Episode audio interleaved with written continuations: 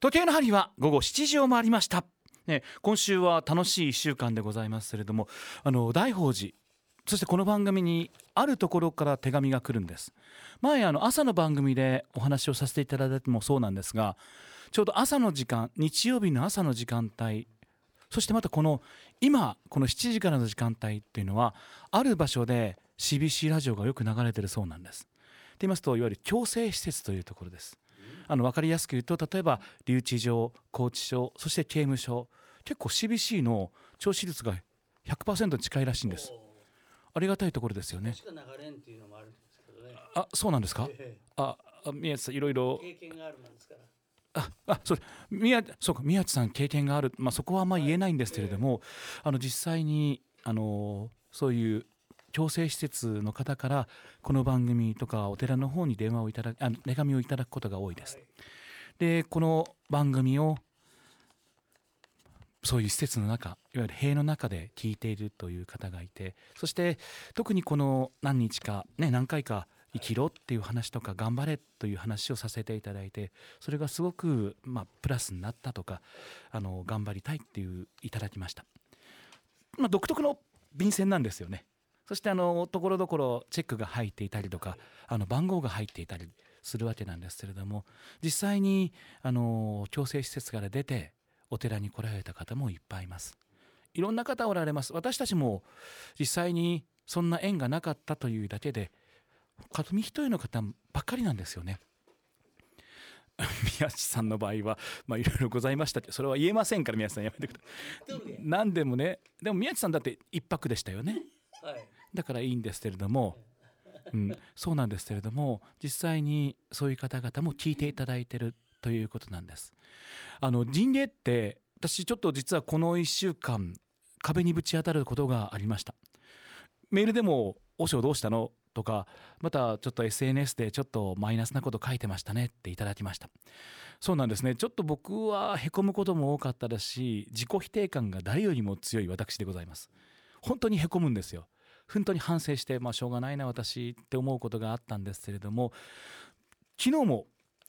実はお寺にその強制施設から手紙が来てました、まあ、内容は申せませんけれどもある、まあ、本人の意思とは違って罪を犯してしまってそして、まあ、刑期もあと残すところもう数えるぐらいになったものですから一回会えないかなという内容でした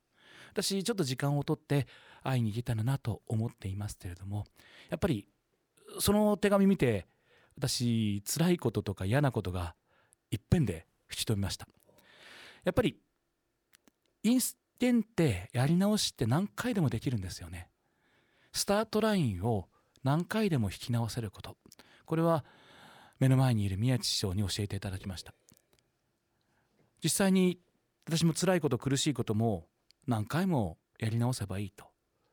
改めて思いましたちょうど今その中で聞いてる方もおられると思います何かあったらこの番組にメールくださいメールは無理ですね手紙くださいそしてお寺に手紙ください何よりもこの1時間だけ一緒に笑いましょう一緒に泣きましょうそしてラジオを聞いてる皆さんでも辛いな苦しいな壁にぶち当たってる人がいたら一緒に笑いたいと思いますね一緒に行きましょうよそしてこの番組終わった時には新しいスタートラインを引き直したいと思います今日も楽しんでいきたいと思いますどうぞ皆さん駆け込んでくださいラジオショー長谷尾廉歌のちょっと駆け込まないと愛知県愛西市大宝寺の住職ラジオショー長谷尾廉歌ですはい。昨日はですね、雑貨屋さんで青色のアンブレラを買いました。ンブレラ三重中京です。何も買いませんでしたビスタに耳ですすみません今宮地さんちょっと余計なこと僕も言ってしまいましてあいえいえいえいえ。宮地さんは全一然泊二日だったんでそうですね。っていう話をしたんですけいども、ろいろ。まあね何回でも引き直せばいいということでございますけどもまあほんでもうい嫌なところですよ。そうなんですか、ええ行かれます今度。行ってみたいえとえ今国立病院に通っとるんですけど、はいその隣がそうなんです。そうですね高知市おりますね、そうですねだからラジオで聞い結構あ聞んいたてるフォ方ローしとるのうんして ますもうでも本当にラジオ聞いてる方多いですからねそうなの何を言ってるか分かりませんそして今日は 今週はです ねあの不思議なごめんなさい特別な1週間でございます、はい調子率時間ねラッキーウェイクということでこの番組でもプレゼントを出させていただいたんですちょっとね変わったプレゼントなんですけれども大宝寺のグッズとそしてこれねはい巾着袋をだいたい3 0ンチ2 0ンチぐらいの巾着袋ここに和尚の絵とかですね、はい宮様の絵とああかりがとうございます安和薫さんの絵が描いてあるもの、はいこれ7点ほどございますけれどもここにですねなんとはいサインいっぱいあるんですよはい私ラジオショー発生連歌のサインと宮地とあ私とあともう一人74歳の星はい坪井のりょうさんあそして今日のゲストの方あはい5人のサインをはい書きましたはいこれを7名の方にプレゼントさせていただきたいと思います手にね入らんよね絶対ねこれ絶対メルカリで売っちゃダメですよえこれプレゼントさせていただきたいと思いますえはい来年勝てるかどうかわかんないんですからねこれ何を言ってるんだ 大丈夫ですあと5年ぐらいは5人揃いますなんで睨むの ああそうですねありがとうございますですからこのねあの今日のグッズが欲しいという方はどうしましょう、合言葉とかあった方がいいですかいらんでしょう。いらんですね、じゃあメールいっぱいください、はいどんなことでも結構ですのそでうねです。何でもいいはでい、す。その中から7名の方7に名プレゼントさせていただきたいと思っております。いやーでもメールいただきました乃木坂ファイターさん鳥取市から昨日は父の日でしたねち私は父親にスーパーでお菓子を選んであげました父親が好きなスナック菓子を渡しました皆さん父の日はどう過ごされましたかといただきましたけれどもどうですか父の日父の日って終わったの？もう終わったの本当16日ですねもうちょっと先あごめん何？間違えた来週だごめん、ま、来週だごめんでしょでびっくりしたあげる予定ですごめん間違えました皆さんはどう過ごされましたかといただきましあびっくりしたた父の日父の日ってどうお父さんもう亡くなってますから。うん亡くなったおも父ちさろんんおあのお仏壇のおと父の好きなあのー三重県のあの何？満札あの長持ち。あ安永餅ですはいあかれをいつもお供えさせてもらあいます連。れのうちだわはい。連れのうち安永さん長安永うんうんええ子だよ うんそんな悪いことは言っとるへんがうんね。必死になって抑え込まなかんでね無理やりでもええでほんでお父の日はなんかあのほらどんちょう作った人でしょ。ああそうそうもう今ないでしなょくなってるもんうん。でしょどうするの？だって位牌の前で手合わせて、うんやってるちゃんと。嫁さんじゃないお母さんとうんお父さん合わせて、あお母様亡くなってんだ。あんまり早を呼ぶなよって言って嫌だが またやりたいことあるんだわはっきり言って何やりたいこと教えて。まあ、いい話でミミちゃんを泣かせたいじゃあ何言ってよろしくお願いします言って師匠講談講談にするわその話ほんなら。ああうんほうほうでないの。さあメール紹介させていただきましょう茨城県水戸市のがっぷりなちらさんありがとうございます ありがとうございます毎週オープニングあ心に響きますとほらいつもいいこと言ってるがね。実は私4年5ヶ月前に母親急死してしまったんですその後ショックでしばらく何もやる気が起こらなかったですそして母のもとに行くことばっかり考えてた時期があったんですでも行くのを思いとどませたのはあるラジオ番組でパーソナリティが言ってました行ってしまうことは身の回りの人に悲しみをもたらすだけ迷惑をかけることになるからここは辛いかもしれないけど辛抱して乗り切って生きてくださいといただきました今は生きててよかったなと思っていますこの人さ、はい自分のあのメールをカバンの中にしまい込んで人によこせっていうのが私今2枚渡しあたの今ススタジオの外にミミさんが忘れたメールが置いてありますけれども俺でも実際にねあの人が亡くなったとか縁があった人がねパートナーとかあのお父さんお母さんが亡くなった時って辛いありますよねこういう時に追ってしまったりなって思うことはあると思いますけどもでもねやっぱり供養の一つとしてその人の分も精一杯生きてあげるってことありますもんね。あ毎回言いますけどももう一回会った時にね笑って会えるように「あんた何しとったの?」って怒られんように生きたいですよね僕もそうやってでも「ねあんた何しとったんだ」って言われるな私この仏法会の中でも、はい仏法僧っていうんですか、はいあの相当長生き和尚さんの最上川って言われるぐらい長い人生保証されてるようなもんですよ。どうなんでしょうねどうな後ろるからミシシッピとかなんか言われるんじゃないですいやいやあの後ろからの落とされようとされてましたけどもいやいやないないねないない皆さんお願いいたします、はい、いただきましたこの方でございますが、うさぎ年の乙女座野郎さん、岡崎の方。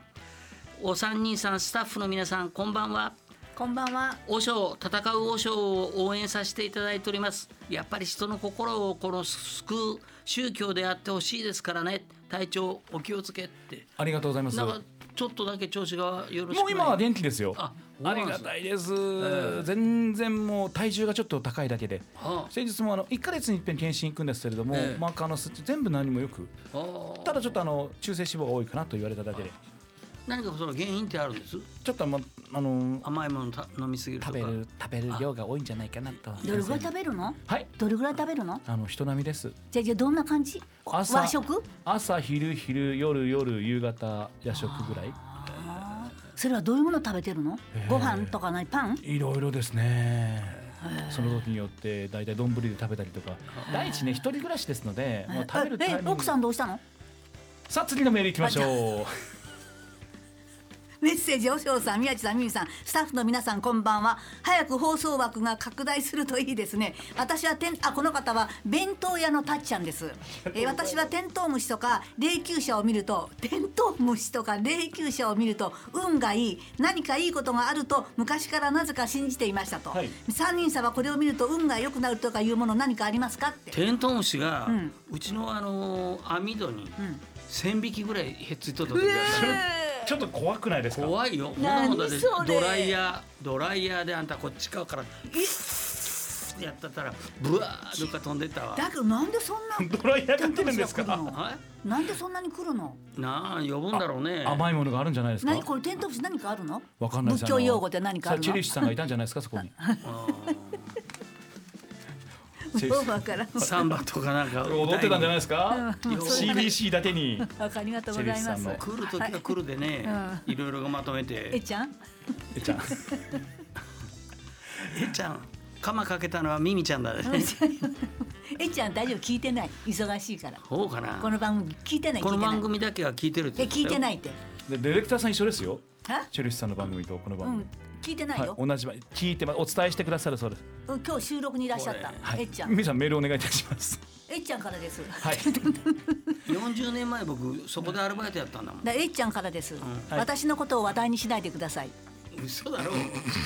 卵焼きのサンドイッチさん。皆さんこんばんは。私は朝4時半に起きて家事をして出勤します。えらいね。えらいええお女の人だよ多分、はいえー月曜日は特に憂鬱ですがこの番組があると思うと前向きになれますって、嬉しいね、はいでも今日の放送からは分からんよもう違うあのよ こんな放送しみてんなコンスタントに実力出す前にわかりましたなんかトゲトゲしい夕方自宅に戻りちとょっとお便りまだ読んでないんだけど、はいお願いいたします夕方自宅 夕方自宅に戻り一日無事に過ごせたなと幸せな気持ちでラジオを聞きながら家事に取り掛かり和尚の番組を待ちますありがとうございますそれは家族が一日無事に過ごせることが本当に幸せですこの番組を聞くようになってより強く感じるようになりました今日も楽しみですってこれありがたいですね、うんやっぱりお知り合いいや知らないあのいつも素敵なリスナーさんでございます、ねえあでりやがったぱいでりすこういう番組もうザ AM の番組ですよねそう昔こういうしゃべくりの番組多かったですもん、ねえ最近おしゃれな番組が多くて FM FM わかんじゃない FM FM に2年やってたんだけど FM どう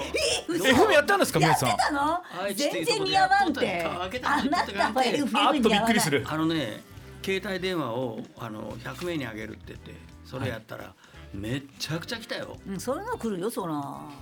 ただでいただけるんだもん知ら今ん日なもでも7人いらっしゃるから大丈夫あそうそうそうそう、はい、大丈夫でプレゼすントありがとうございます7人の方ねメールいただけると嬉しいです、あれ一人これいたずらががしたるがねその方がねこの後ゲストでお越しになりますけ違れどうもよねそれは坪井君だわね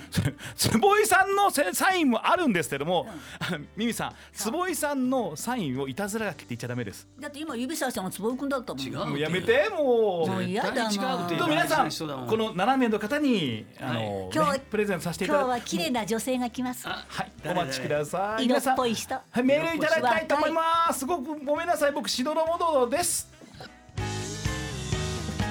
ラジオショー長谷尾廉歌のちょっと駆け込まないとメールは CBC 公式ホームページ番組メールボックスからファックスは0522636800 0522636800までおはがきは郵便番号460-8405 CBC ラジオラジオショー長谷よんかのちょっと駆け込まないとまでツイッターはハッシュタグ駆け込まないと駆け込まはひらがなナイトはカタカナです駆け込まナイトでつぶやいてください駆け込みお待ちしてます焼きそばかおるの今日もラジオですラジオコラムニストの焼きそばかおるさんラジオを楽しむコツを教えていただきたいと思います電話つながってます焼きそばさんはい、こんばんは。よろしこんばんはくよろしくお願いいたしますお願いさあ焼きそばさん今日どんなお話でございましょうかはい、今日はですね、コミュニティ FM のお話をしたいと思っておりまして、あのコミュニティ FM ってその地域ならではの番組が多いんですけれども、はいそその中でもかなりユニークな番組を紹介します。結構コミュニティ FM も面白い番組多いですよね、多いんですよね。なかなかなかね、このあのアーカイブが残らないから、なかなか聞くのが大変だったりするんですけども、はいはい、まずですね、今日は一つ目はですね、あの三重県鈴鹿市にありますはい鈴鹿ボイス FM はいというコミュニティ FM ですね。はいあのこちらあの鈴鹿サーキットがある鈴鹿市にあるんですが、はいあのこちら変わった番組が多くてですね、はいえー鈴鹿サーキットレースの実況生放送というのを行っておりおます。ーすごいあのー鈴鹿サーキットで行われるレースの中で6つのビッグレースに合わせて、えー特別番組、まあ、実レースの実況放送を行っておりまして、はいであの場内に行くと、まあ、ちょっと僕行ったことないんですけど、場内でも実況放送流れてるらしいんですが、はいこれは当然ですね、現地へ行くとエンジン音などで聞き取りにくいらしいんでですすよね多分うるさいですよねね。ねそこでですね、えーより楽しみたい方は、携帯ラジオを持参して聞くか、まあ、もしくはこれ、ネットでも聞きますので、はいえーレースが好きな方はあの、実はネットで聞くという手もあると思いますそ。うですよねはいでちなみにですね、このレースがとても時間が長くて、例えばあの鈴鹿10時間耐久レースの決勝の日はですね、この特別番組が朝7時から13時間以上にわたってずっとレースの模様が放送されます。まあでも実際に聞いてる人もね行けない現場に行けない人も楽しいですよねそうなんですよね。ただこれ考えたら実況だけでも11時間の放送がす ごい本当いかにも鈴鹿っぽいなっていう。ですよね昔あのだから古舘さんがはいおむつして実況やって見えたみたいですもんね。ああもうでもそうしないと無理ですね。もうねそうかもしれないね。トイレ行ってる間そにうだだっってて言って前通ってましたもんねへえ本当そうですね、そうまあ、そういう変わった放送をやっておりまして、はいで同じくですねこの鈴鹿ボイス FM では、はいえー子供のための読み聞かせ番組が始まりました、はいタイトルがちょっと可愛くて、えーパパ、ママおやすみというタイトルです。はいここれあの第1部、第2部、第3部と分かれま分かれてまして、はい第1部が夜の8時半、おおー第2部がその30分後の9時、はいで第3部が9時半から放送しておりまして、はあいの30分の番組なんですけども、 30 1部と2部と3部、それぞれ別々の内容で放送してます。本当にじゃあ本当に一時間半なトータルね子供向けでそうなんですよあ、そこうれ、なあんでのすね最初放送したところ、大変好評ででして、はいあのもうちょっと長く放送してほしいみたいな要望があったらしいんですね。はいはい、これ内容はですね、えー読み聞かせ、これ童話の読み聞かせと、はいえー子守歌、童話などの紹介があります。でこれちなみにですね、あのーこのこの番組を編集したものが全国各地のコミュニティ FM でも放送されております。なるほどはい、でこれあの、実はこれ、目的がありまして、ですねそもそもあのその本などの読み聞かせが、えー乳幼児期の子どもの脳の育成にとても重要でありまして、はいで子どもがいる部屋にラジオを置いておくことで、えーまあ、寝室ですね、寝室にラジオを置いておくことで、えー睡眠中に起こる災害にも備えることができるという確かにそうですよ何かあった時にそうなんです、実はそれを考えて、実は鈴鹿ボイス FM の方があの企画したらしいんですね。はいちなみにですね、この鈴鹿ボイス FM のアプリというのがすごくよくできてまして、はいこれはレディモというアプリで聞くことができます。はいで、このアプリはですね、あの防災通知機能がついておりまして、えー地震、台風、大雨などの災害情報や、あと行方不明者、不審者などの情報がスマートフォンに届きます。おおそうで、これがねすごくよくできているのは、これアプリを使っていない時にも、えー緊急のお知らせを文字情報で届けてくれます。はいそうですこれはちょっと他のアプリとはちょっと違うところで、これよくできてるなというふうに思いますね。はい、でそれから最後、あともう一本だけちょっと紹介しますと、はい今度はですね、えー鳥取県米子市にあるあります、ダラズ FM。だらずあダラズっていうのは、えー愚か者とかだらしないだとかですね。すごい革命ですねまあ、ダラズは、まあ、親しみを込めて、えー名付けてられてるんですが、はいその中でですね、ラジオプラネタリウムという番組があります。ほうすごいね。これ不定期放送なんですけどね、い夜8時半から9時半までの番組で、これがちょっと粋な企画で、あの夜空を眺めながら生放送で星空解説をするという番組です。あーすね素敵ですねでこれはあの地元の米子市児童センター児童文化センターの解説員の森山さん、井田さんが、えー、とその米子から見えるえー星を見ながら、えー解説をすると。ただ星が見えない天気の場合は順延になります。あ素敵それ逆にこれありそうでないですよね。ないですよね本当に天然のプラネタリウムですよねいや本当に、これがもう本当に米子の FM だからできるっていう、まあ、これ、もちろん全国各地でもできる話なんですが、うんなんか地元の,、ね、 あの方が紹介してくれるっていうのいいなと思いまして、はい、これも紹介いたしました。そしたらいろいろまたそのね米子市の児童文化センターとか行こうと思いますもんねそうなんですよ、これちょっと不定不定期で、あの1、2ヶ月に1回ぐらいですので、これ、ホームページをちょっとチェックしていただきたいと思います。やっぱコミュニティ FM って面白い番組多いですよねやってみるしかな多いですよね、これはあの地域でしか聞けあ、地域性を出せる、すごくいい企画ですよね、これね。はいありがとうございます八つ葉さんまた来週も面白いラジオの話を教えていただきたいと思いますはい、ありがとうございます。八つ葉かおるさんでした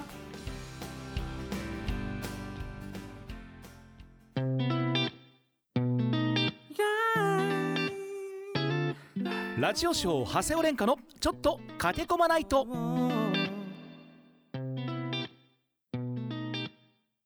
さあここに今日は素敵なゲストが来ていただいておりますよっちょっと待ってください。私が私がですよね。はい。いやいやいやいや、もっともっとあのなんかうぐいすが鳴くような声で。はい。じゃあうぐいすからお願いいたし ます極道りんりんです。僕は鼻自詰ま分っで。とるねあんた。極道倫理さんと言いますと、はいはいこの東海地方を中心にはいすごいよ。超い上やからいやいやいや東も海う地方だけじゃないよ今そんなことない。世界とだって藤井聡太物語やってるからもう今全国で聞きたいっていう話ちょっとが聞きおいきなりですか。うんあちょっとやっあの講た談ね師の極道りんりんでございます。ちょっと叩いいきなりちょっと今、ミミさんすごいね机叩きましたねそう普通にね。あの、はい。放放送局だから、ええ机叩いたらマイク、ええダメ。いいと思うよこれじゃあお願いします。いやわかりません。もう大ベテランがこんな机をバンバン叩くの初めて見ますよこれね。そうでしょう慣れとるはずだもんみんなね。静かに聞こうって聞こうってあそうりんりんさんの講談が聞けるんだよえーいきなりですか。皆さん静かにしてください。はいわかりましたはい本当に無茶ぶりですね。はい、お願いします。極道りんりんさんです。はい。2002年7月の19日、愛知県は瀬戸内市。 あのすみません、あの登場するとこから始めていいですか。いいよいいよねね途中から講談師の極道りんりんさんです。 2002年7月の19日愛知県は瀬戸市にてオンギャと誕生いたしました藤井聡太君あれよあれよと彼の伝説は続きましてあっという間に藤井七冠新名人誕生となったわけでございます めっちゃはしょりましたけれどもこれ最後に八冠になったえらえもう一個増やしゃいいだけだもんね。ふふやさんいいそうそうまあだけど簡単に終わりますけど大声に変です元気があるしさえなんかあれじゃないですか張りがあるはっきり言ってうんそうそう張りうち郵便局やってるってことないよね。はいはいようみみ宮地さんね覚えとってくださってお父さんの仕事そうそうそうあの郵便屋の娘だって覚えてくださって、あのーええこの子には貯金があるはずだと思ってるんですねええあるよ。ね、あの講談師さんって言いますと、講談って言ってまずミミさんもやっておられましたけど講談ちょっとラジオ聞いてる皆さんにちょっとあ言ってどういうものなあのそかうですね私分からへんでミミさんも講談やってましたよねまあ基本本当にねあのやよってまし400たっ年て以上の 今もややってってますけどやってますねはい講 談進行形で風のじゃないですね、はい本当に私ミミさんの弟子だとよく皆様に違思われるうんですけ違ど、う私があなたの弟子大体違うんですけど。ミミさんちょっと静かにしてくださいごめんなさい。あのまあうちは極道南林一門でございますけども、はい講談というのはあのやはり基本的には歴史のお話ですから。はいはい、あの三英傑が出てきたりね、あの忠臣蔵ですとかこういうお話をして、まあペンペンと小気味よく、一方的に喋るというミミさんにはぴったりの。そうですよねで そこに憧れて私もね講談の世界に入ったというわけで。小池倫理さんの時は知ってるんですよああそうもうみんなお世話本当ラジオショー様もお世話になっておりました。その後ただのお坊さんだったんです大須演芸場が好きであのだって僕と演者だけだった時もありましたもんマンツーマンです。マンツーマンですよ演者は誰でしたのその時そらミミああの 小池倫理さんでした私と和尚様がマンツーマンだったマンツーマンで恋に落ちるかと思いましたあねそこから好きになったんだもう今でも大好きでございますだからお客さん少ない時でもそういうお客さんがいるってことをこれから心に入れておけばいいねいやミンさん、本当ですねだっていまだに少ないもんね温泉形あい状はや新鮮になってから今あそうお大い丈っ夫ぱい来られてますよ失礼いたしましたはい新鮮になってからはね安心してくださいわかりましたあのこいあの こいつあのリンリンさんは、ええあの結構大須演芸場出られてますもんねそうですね毎月出させていただいもてうおだっりておまし客てさん呼べるからすごいですね大須さん演芸場の方だと呼びたいわさリンこリれンさんはもだわね、うんまあ一応ね女性が私かミミさんかっていうあああ久しぶりじゃないのジョミヤさんどえら宮地君にい会ったの久しぶりです僕は小学校だでねはいそうですえもうミミさんのもう伝説ずっはと言ってた宮地さんにはいろいろお世話にななりましたって、はいえリンリンさそれんはあんた口硬い方だよね言っちゃいかんこともいっぱいそそれよりもとにかくどんな人なの、宮地君っていや宮地さんは本当にもう素晴らしいお方こでれし見たやよあか過去形になってますけれども通り一遍だよそれうんいやでも本当宮地さんと本当に例えば堺ですとかそういうとこで会うとお客さんとかがみんな「うわ宮地さん宮地さん」って来るじゃないですか俺宮すごいかっこよかった本当スターでその時にその宮地時さんねかうん勝ったらダメですあそうかそもううか一回はいまあですごもく素敵でもうかっこよかったかっこいいじゃあ違うほんでもうバーッと皆さんが来てでわーっと手振ってもう本当に宮地さんそのなんかキャラクターのようにもみんなわーっと手振ってでもその10日、まあ、いか名前のだけどやってた宮地君と今久しぶりに会って、こあのこ講談師になってるりんりんさんどうなんですどうなの宮地あの君から見て、ねもう手の届かないとこへ天の川三つぐらい越していしかなんいどとやい死んでないんだ けどさ頑張ってそういうや褒っめ方ぱりは詩人ですよね詩人やっぱり宮地さん詩人ですよあの死んだ人っていうこと それ死人で死人でございますごめんねすごい番組です詩ね人がラジオショーさんもこれ怖いよ大変でしょもう、はい結構もう最初からもう崩れてそのまま戻せないんですよ毎週聞かせていただいてますちょっとした罰ゲームけですれどよもねええすもうごちょいっとあのりんりんさん盛り上げてあいやいやいやいやリンリンさん本当リンリンにさんでも一緒結構いろんなところでやられてますよねあありがたいこと今までこ、えー、ここで講談ですかっていう場所なんかある今週ははい仙台に行かせていただいて、仙台の花座っていうところで、もまて藤井聡太物語、う、まあ、やらせていただくと思いますけれどもいやいやあれはね、ええ本当だってテレビのも出たもんね藤井聡太のあれでねななんかねいろいテレろとビ出たんだよへえ言ってもいいよ TBS だから星見市だから ええあのちゃんとに出たいなと思ってます、聞いてると思いますよ局内流れてますからいやでも女の人がいっぱいいるもんね、いろいろねうん東京の人たちもいるけどもそうですねの中で自分でオリジナルどんなことをやっていくのこれから、まあまあもう藤井聡太先生はね今七冠になって本当先ほど宮地さんが言うように八冠になるまでねどんどんネタは増えていくんですから、まあ、それを続けていきつつ、まあ、あとはやっぱりこう地元がね名古屋でございますので名古屋を題材といたしました、はい創作講談なども頑張っていこうかなと。それよりもええ藤井聡太さんにはあった、あありありますありえますー向こうは知ってるじゃん、ああパッとあったあリンリンさんいやあのね講談師さんっていう瀬戸 すでねごいでしょラジオ先ほどのコミュニティ FM、はいはい瀬戸でリンリンさんそれ番やっ組てんだやっよてるんですもうよあれ何年やってる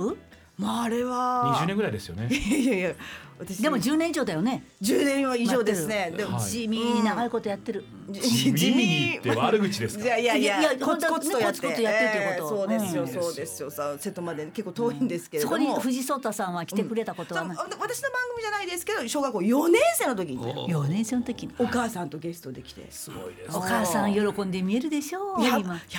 瀬戸のね、本当にのどかなところであのようなスーパースターが神の子がで世界から注目されてるかでしら、ょまあ、一時期大変だったと思いますよ。そうでも今はもうね全部将棋連盟様にこうなんか通してあの通して人瀬戸で乗ることもあるの藤井聡太さん今はないんじゃないですかないですかね。せ昔の手だよね昔は瀬戸電に乗ってまししたよ。そうたじゃないよって書いて乗っとったらしいもん ね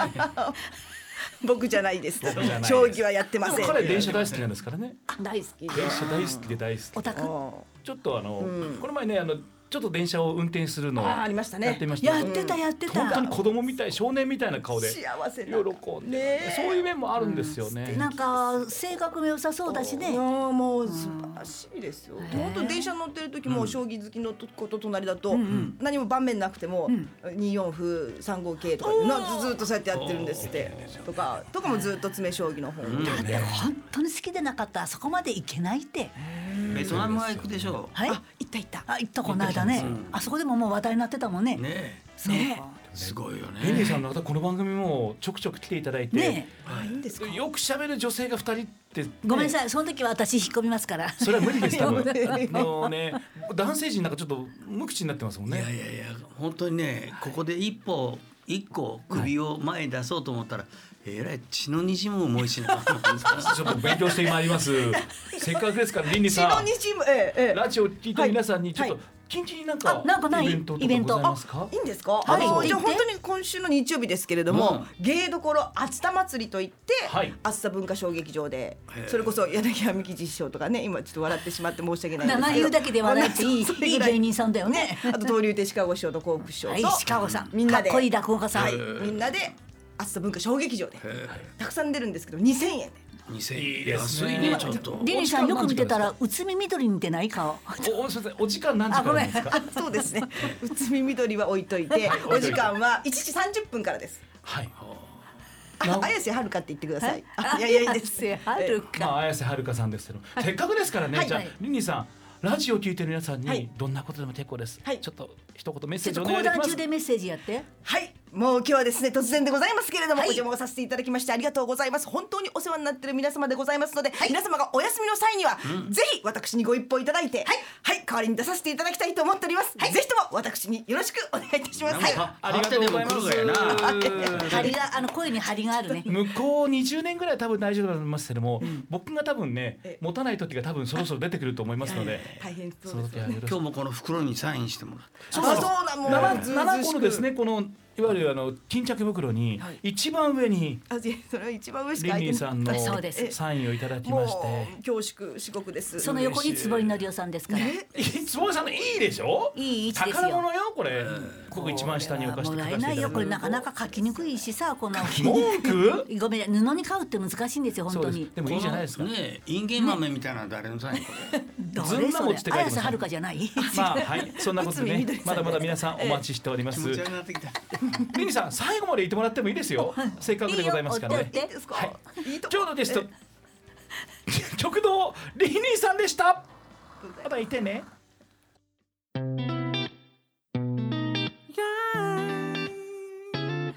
ラジオショー長谷尾廉歌のちょっと駆け込まないと。就活とは自分自身に向き合ってより良い人生を過ごすことです素敵な花を咲かせましょうあなたの就活応援します就活応援団さあ今日の応援団はグラーティア税理士法人税理士の近藤大輔先生大ちゃん先生です大ちゃん先生お願いいたしますはい、こんばんは。よろしくお願いします。今日は電話でご出演ありがとうございます今日は電話出演で失礼します。 6月でございますけれども、はい7月になると先え生えちょっといろんな情報が出てきますよねそうなんですよ。はいあの本当はね、もっと早く皆さんいろんな情報が 手に入ると。あのいいと思うんですけどね、まあ、は大体この6月、7月ぐらいにいろんな情報が発表されます。そして7月というはとい7月の頭にそれこそ先生税金に関わることをそうなんです。情報ありはまいすよ、ねよくご存知で。はいあの7月1日にあの我々税理士はですね結構いつもちゅ毎年注目していることがあってですね、はいあの路線価っていうのが発表されるんですね。路線価はい、で路線価って何かっていうところからお話しした方がいいかなと思うんですが、はいまずあの相続税計算するときって、はいあの税金の計算いきなり税額いくらですって計算できないんですよね。そうでしょうねやっぱりはい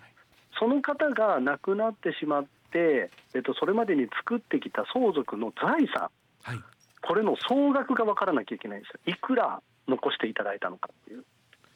なるほどで、その金額の合計ってどうやって出すかって言ったら、いお金って分かりやすいですよね、そうですねそのまま金額ですからはい、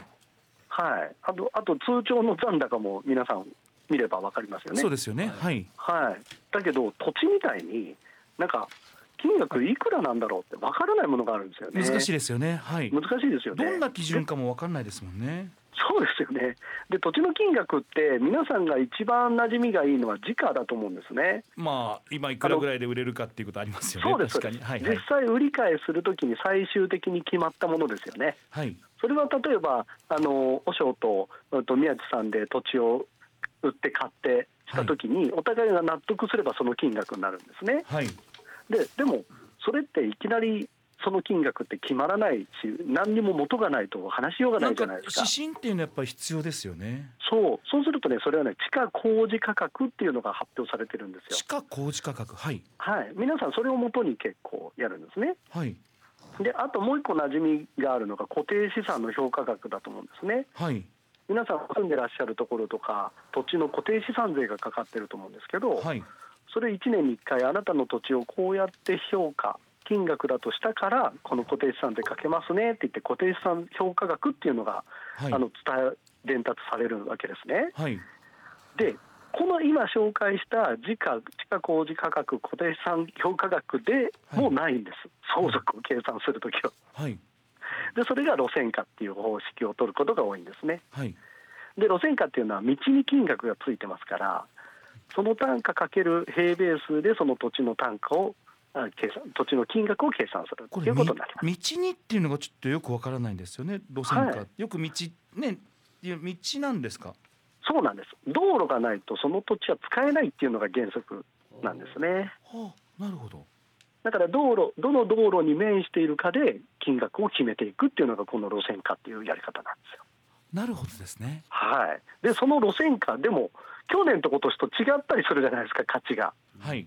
だから困っちゃうんですよねみんな去年のそうです使よねっていいのかどうしていいのか分かんないはいそうだねでそれが発表されるのが7月1日なんです毎年これ毎年7月1日に発表されるわけですよね、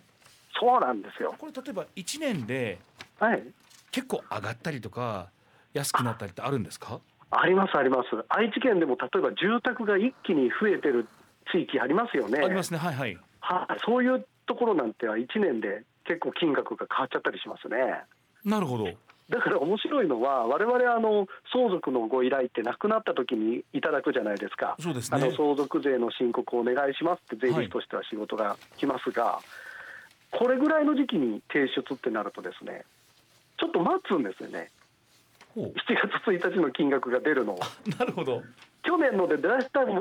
こともできるんですけどあまりに変わっちゃってると間違った計算になっちゃうので、そうか7月1日を超えたら金額が上がる場合もあるしはい、下がる場合もあるしそうなんですよだから6月ぐらいに完成してる方の場合まだ申告期限がまだ先だった場合、ん我々ってちょっと待つんですよね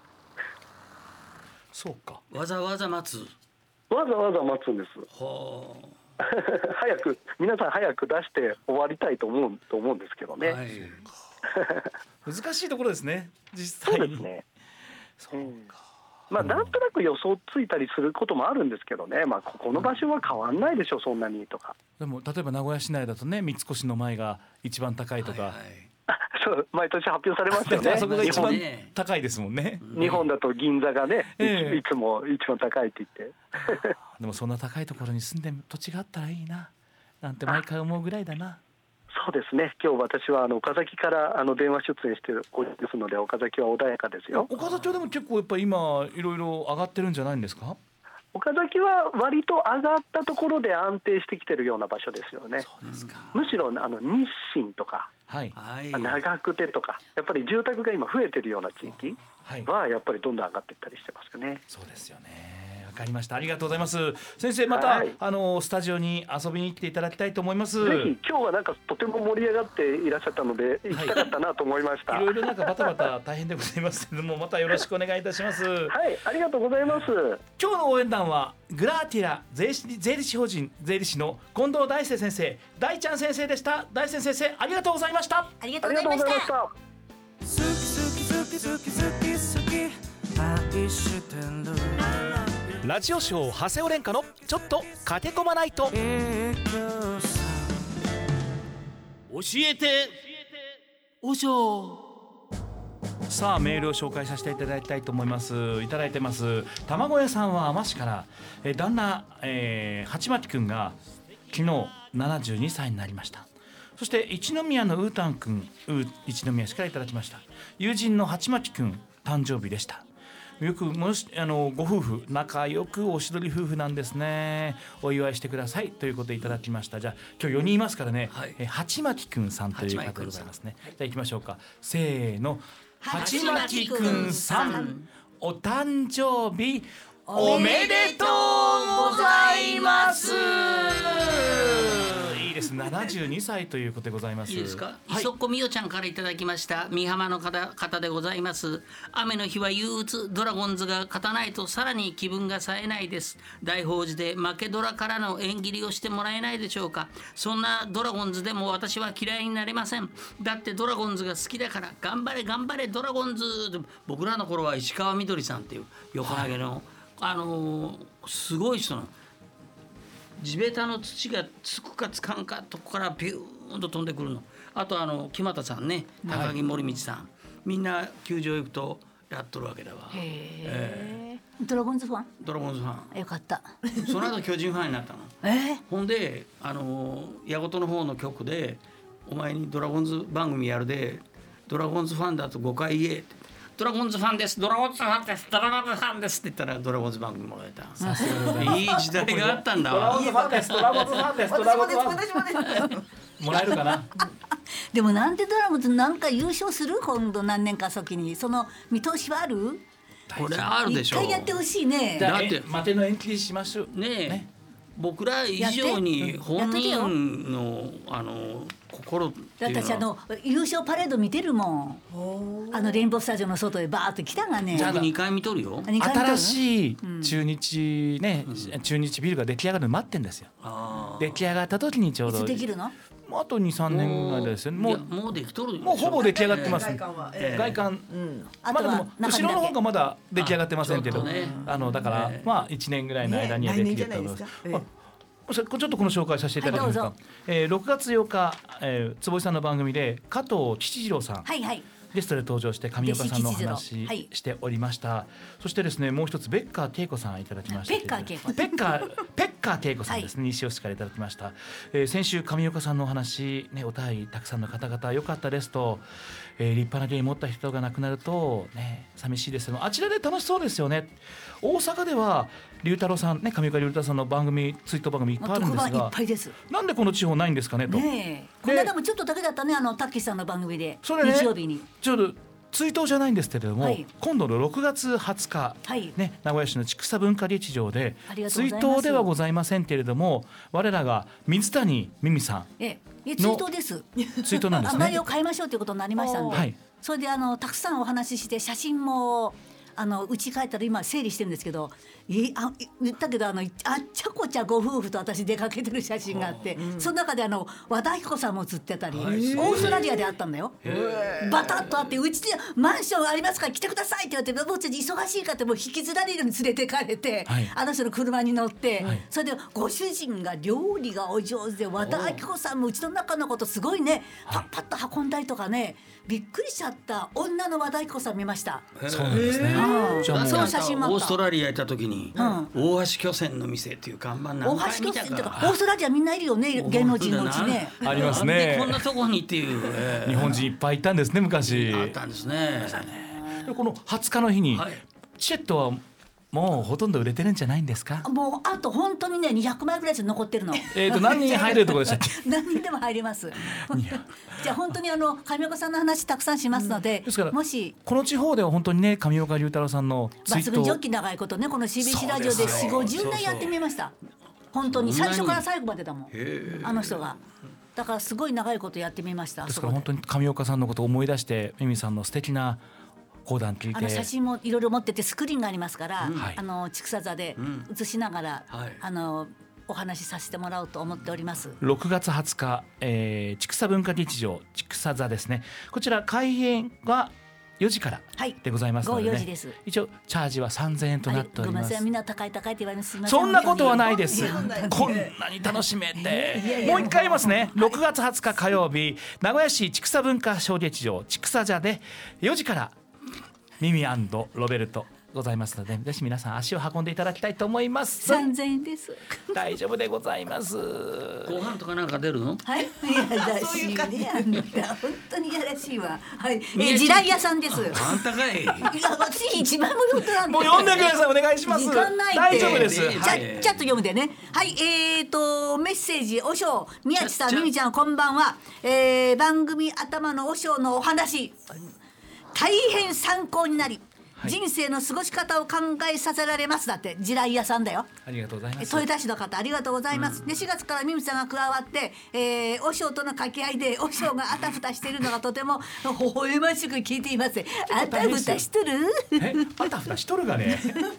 とても面白い番組となっていると思いますこれからも長く番組続けてくださいグッズと巾着袋のプレゼントに応募しますそれなんだうん、これだって目的あはんたね声聞いとると74に見えんもん何歳に見える72歳ぐらいです70そう言ってまったらいかんね82さんとかねそんなもんそうもうちょっとボケ方研究してくれるすいません勉強します、今い皆さんお願いしまいすただきました。なおなおさんは町の方です。血をにじむ思い出。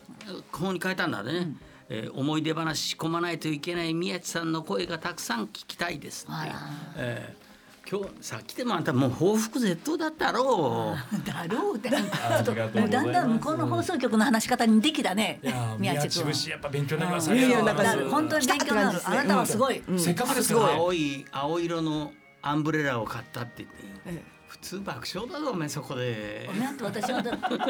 陣野さんじゃないって私だからさあすいませんリンリンさんお願いいたします私はちょっとあのガラリとあでも私宛てにもこのたくさんメールを頂戴いたしましてでもこれは本当だよい本やあ当りにがとうございます本当やらせじゃないいからやっぱ美人ですうん喋らせてあげてはいわかりましたやらせだなんて思ってますはいお願いします喋らせてあげてくださいね、宮城の秀ちゃんもありがとうございます。ペッカー、ペッパー、恵子さん、ペッカーですね。ペッカー、恵子さんもマラソンダンナーさんなんかね、ありがとうございます。リンリンさんが CBC で宮地さんとコラボするとはほら長生きしてよかったという。あんたたち久しぶりでしょいや、本当にドライヤーとかも何回も言ってあまっしちたの放送はいで喋ってましたもん、あっちの放送局で皆仲さん良いかったんだあの二人レポートレポーターでね。ねえ仲良かったでしょ宮地まあ君頬ずりまでは行ったね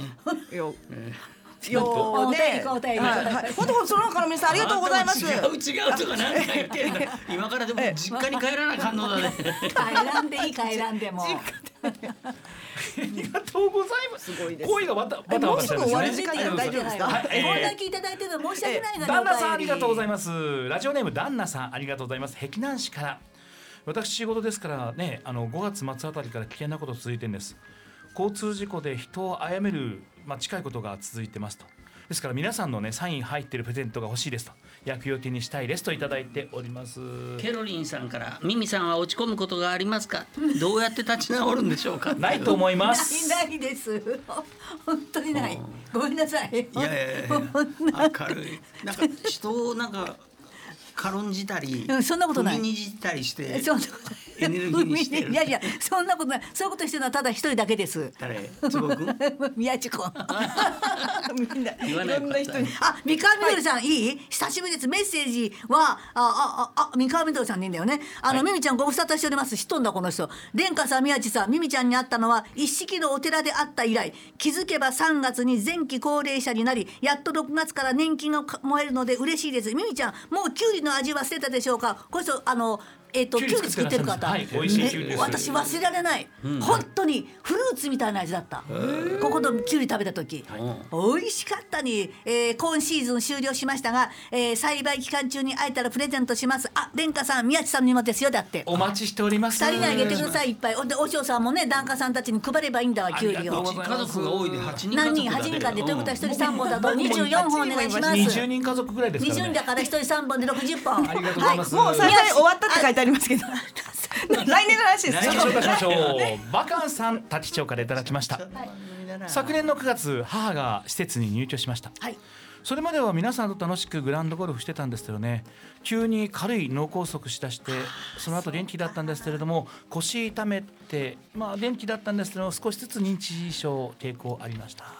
でもね少し変なことを母が言い出すときつく当たったり怒鳴ったりしてしまいまし なるんだたわねえ本当にでもねね本当に後で後悔するから皆さん、そう優ですよねしくしてあげ私が今毎日お母さんに謝ってますから。ある日突然なってしまうわけですからねうんあのあのじょ難しいやっぱりところでございま歩すかなあかんね足。紹介させていただきましょう。聞いとるシンカーレープさん、 碧南市からいただきました。はいはい、冒頭のメッセージ、マイねペー、ス宮下様も言ってますけれども、何回でもやり直せる、許していただけるなら、誰でも失敗することはありますよね。多かれ少なかれ。えー長年折り合いの悪かった義理の母のお世話をすることになりました。まあ、埋めることできないですけれどもその思い抱えつつ助けを求めてきた義理の母に素直に答えようとしていますこれでいいんでしょうかね、とどうぞやってください。後からねいいっただきましたぱいいいことがあります。そういうだ人ろはうねうん本当にそう思う。相手からの欲求はないけれどはいやっぱり自分ができることは精一杯あのね天は見てるよちゃんと、うんやった分だけ努力の分だけが老後に返ってきます皆さん本当にそう思うね、ありがたいです本当にね難しいことをなかなか聞けないことを聞けてためになる番組ですね続けてくださ い本当ためになっとるなめがたさんからありがとうございありがまとうござすいます石なめがたさんから紹介しましょう今は元気な2児の母さん対馬からいただきましたすいませんあの、ねえ半袖の日が多くなったんですよね昨日娘が私の左腕を指してこれは何って聞いていましたそれは昔左腕にたくさん自分でつけた、ね、自傷の傷跡でした結婚して子供もいます笑いっぱなしの家族なのに子供に指摘されるまで忘れてましたこの後をつけたその頃の自分に言いたいです絶対幸せな未来が待ってるからねでもね消えないんですよねいただきました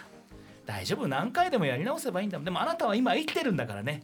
辛いことなんてありますもん犬よ犬のような猫さんからです、はい犬のような猫猫ですはい、えーいつも仕事帰りに聞いてますはいいいことだラジオショーラジオショー宮様ミミちゃんのパワーは私の助けになっています1週間に一度の放送では足りないです、はいお守りにラジオウィークのプレゼントが当たるといいなということでいいですよね2週間に2回にしようお嬢さあんら偉い人ね最後もう一つ読ませていただきましょうえいかんでも両手前のアリスさんありがとうございます私は自死をしようとしましたでも今生きていることが嬉しいですこれからも辛いことあるけどちゃんと生きていたいですこの番組聞いて自死をとどまった方もいます嬉しいですよねどうぞ皆さん生きてください、はい行きましょうよそして来週もこの番組笑い飛ばして聞いてください、ラジオショー長谷尾廉歌と宮中京都ミスターミミと極道りんりんでしたでしたまた来週も駆け込んでください生きてね